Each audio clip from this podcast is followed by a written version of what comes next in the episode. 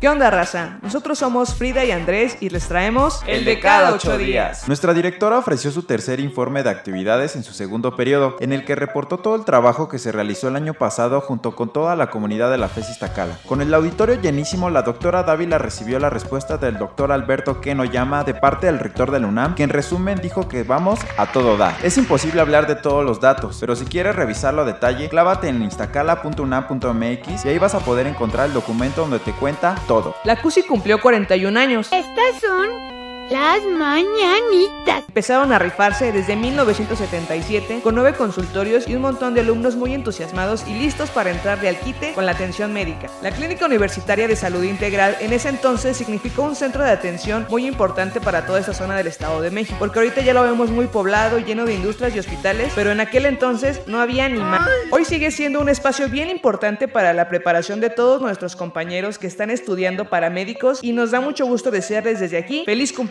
Andamos de puro festejo y felicitación.